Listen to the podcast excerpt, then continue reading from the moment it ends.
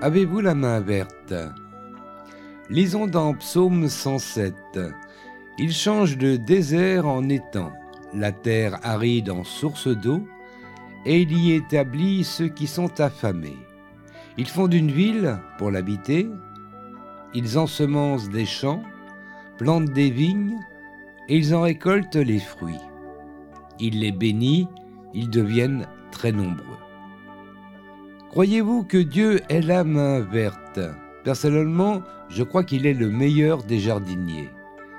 Cela me rappelle une histoire vraie qui saura tous nous encourager. En Israël, près de Engedi, se trouve un endroit hors du commun où j'aime beaucoup me rendre. Il y a 50 ans, c'était un désert aride.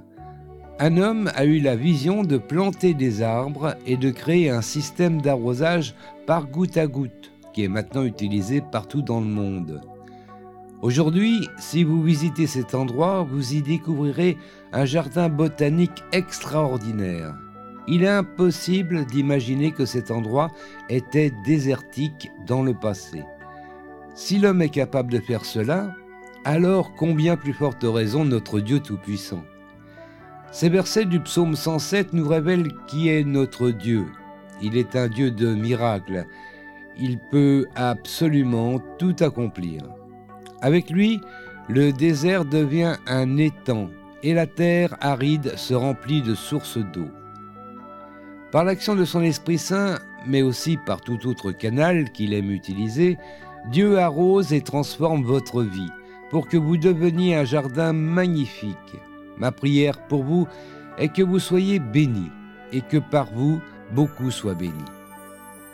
Un engagement pour aujourd'hui. Seigneur, tu es le Dieu des miracles. Aujourd'hui, je prends l'engagement de te laisser agir librement en moi. Tu es le divin jardinier. Je te donne accès à toute ma vie, à tous mes rêves et toutes mes blessures, afin que tu accomplisses tes miracles en moi et au travers de moi.